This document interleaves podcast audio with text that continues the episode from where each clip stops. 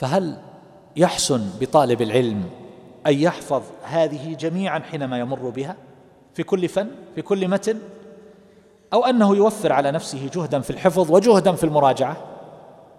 فيحفظ إن كانت له خطة علمية يحفظ في كل فن ما هو أصلي فيه وما كان مستعارا من فن آخر فإنه يحفظ في ذلك الفن يعني أحفظ منظومة الزمزمي مثلا في علوم القرآن. جاتني أبواب في التجويد. لماذا أحفظها هنا أحفظها في الجزرية. أبواب في علوم القرآن العام والخاص المطلق والمقيد المنطوق والمفهوم إلى آخره. لماذا أحفظها في علوم القرآن؟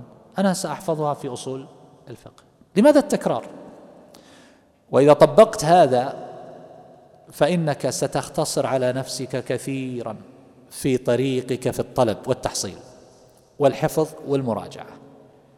ويسهل عليك كثير من الأمر الذي شق على غيرك. لكن الذي يمنع من هذا أحيانا الجهل أو عدم التبصر في الأمور وعدم التخطيط لها. إنسان لم يتفطن يقول ما تفطنت لهذا؟ واحيانا يمنع منه الحماس والاندفاع في أول الأمر وهذا يكون عادة عند الشباب في أولهم. يريد أن يحفظ المنظومة من أول بيت إلى آخر بيت. كانت ألف بيت أو أكثر. عنده عزيمة قوية. لكن لو حسب الحسابات فيما بعد متى سيراجع؟ فإنه قد يغير رأيه ولكنه قد لا يتغير الآن. قد تغيره الأيام والليالي. وقد تذكرون هذا الكلام. في يوم من دهركم تغيره الأيام والليالي. فلذلك يحسن بالإنسان أن ينظر في هذه الأشياء. والذي تتميز به هذه البرامج التي نطرحها الآن ولا أعلمها موجودة في مكان آخر بهذه الطريقة هو أننا نميز وإن كنا في البدايات نميز ما يحفظ وسيأتي تطبيق لهذا بإذن الله عز وجل. ما الذي يحسن بك أن تحفظه؟ وما الذي لا يحفظ؟ وما الذي يكون قليل الأهمية؟ وما الذي يمكن أن يحفظ في فن آخر؟ كل هذا بعلامات معينة رموز. ولذلك أقول هذه القضية السابعة من الملحوظات أن لا يلزم أن نحفظ المتن من أوله إلى آخره. ونراعي في الحفظ الأمور الأربعة التي ذكرتها مجملة. أشياء أحيانا تكون هي غلط في الاعتقاد أو في العلم. وضمن النظم. لماذا أحفظها؟ أحيانا خلل في العقيدة. في هذا النظم. الناظم أشعري. وجاءت أبيات تتعلق بقضية من القضايا. الكلام غير صحيح فلماذا نحفظ؟ وهناك أشياء لا فائدة من حفظها مثل الحشو الذي في ثنايا المنظومة أحيانا أو المقدمة أو الخاتمة.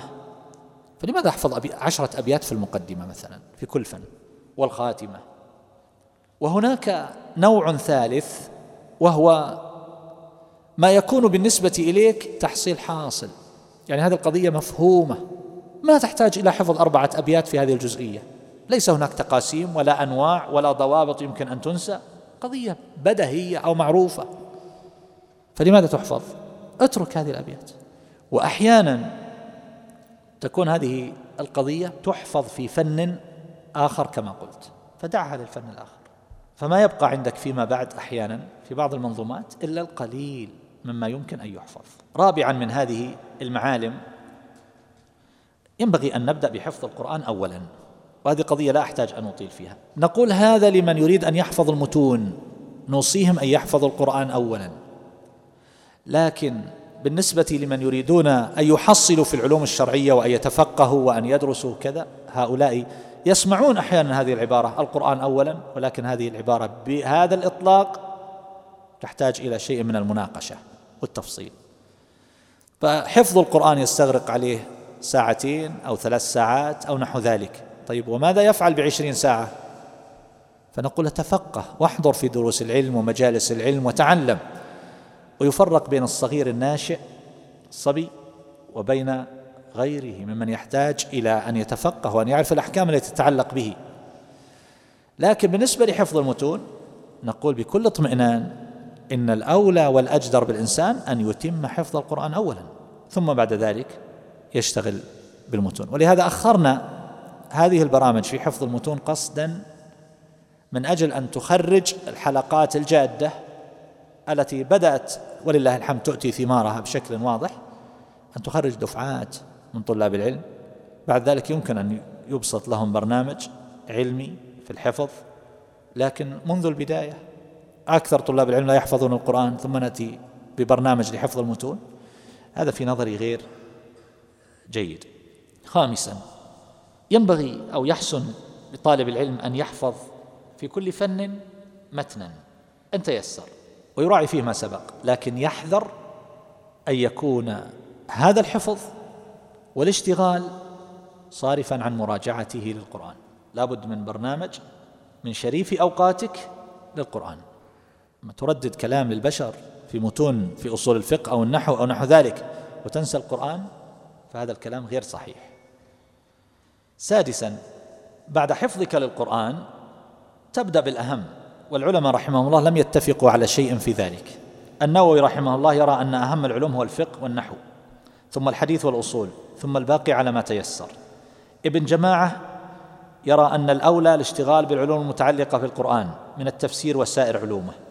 كذلك في علوم الحديث في الحديث وعلومه. الشيخ أحمد شاكر رحمه الله يرى أن الترتيب بالنسبة للحديث وعلومه أن يبدأ اولا بالصحيحين ثم السنن كالسنن الأربع وصحيح ابن خزيمة وابن حبان والسنن الكبرى للبيهقي ثم الكتب الجامعة المؤلفة في الأحكام كموطأ مالك كتب ابن جريج وابن أبي عروبة سعيد بن منصور وعبد الرزاق بن أبي شيبة ثم كتب العلل ثم يشتغل بكتب رجال الحديث وتراجمهم وأحوالهم ثم يقرأ في كتب التاريخ وغيرها. على كل حال العلماء يبدو والله تعالى أعلم أن أنظارهم تتفاوت وهذا أمر لا غرابة فيه والإنسان عادة إذا تخصص في فن فإن ذلك الفن يستحوذ على جهده وتفكيره ولربما يرى أنه أولى من غيره وأجدى وأنفع. سابعا من هذه المعالم وهو أنه ينبغي أن لا نكتفي بالحفظ بل نستشرح ما حفظنا. ولذلك يحسن أن يعقبه مباشرة شرح لهذه المتون. ونحن في هذه البرامج عندنا ما يوازيها اللي هي الدورات العلمية المنهجية التي تشرح فيها الكتب والعلوم.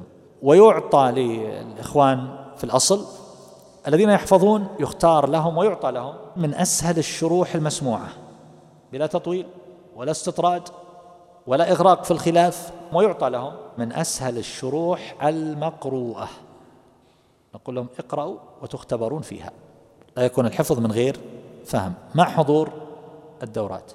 ولذلك نحن ننوي إن شاء الله أن الشهادات التي نعطيها الإخوان شهادة حفظ والأسانيد التي نعطيهم في كل كتاب يحفظونه أن يبين فيه قد حفظ واستشرح أو حفظ فقط. فلا بد من الفهم كما أنه لا بد وهذا الثامن من المراجعة والمذاكرة من أجل أن يثبت الحفظ وإلا فإنه سينسى. الآن أيها الأحبة هذا الكأس إذا ملأته بالماء ووضعته بالشمس لا محالة ولو بعد سنة ستأتي في يوم من الدهر وقد نضب ما فيه من الماء. صب ما شئت من الماء في هذا المكان في المسجد في داخله أو في خارجه سيأتي يوم وقد نضب. فالأذهان هكذا. يذهب ويزول ويتلاشى ما حفظه الإنسان فيحتاج إلى مراجعة. الزهري إمام في الحفظ وكان يقول آفة العلم النسيان وقلة المذاكرة. ولما قالوا للأصمع الذي ذكرت لكم طرفا من خبره كيف حفظت ونسوا؟ قال درست وتركوا. وهو يحفظ من أول مرة. درست وتركوا. لذلك كانوا يوصون بالمراجعة والمذاكرة والمرافقة في الدرس. وقد جاء عن الخليل بن أحمد رحمه الله كن على مدارسة ما في صدرك أحرص منك على مدارسة ما في كتبك.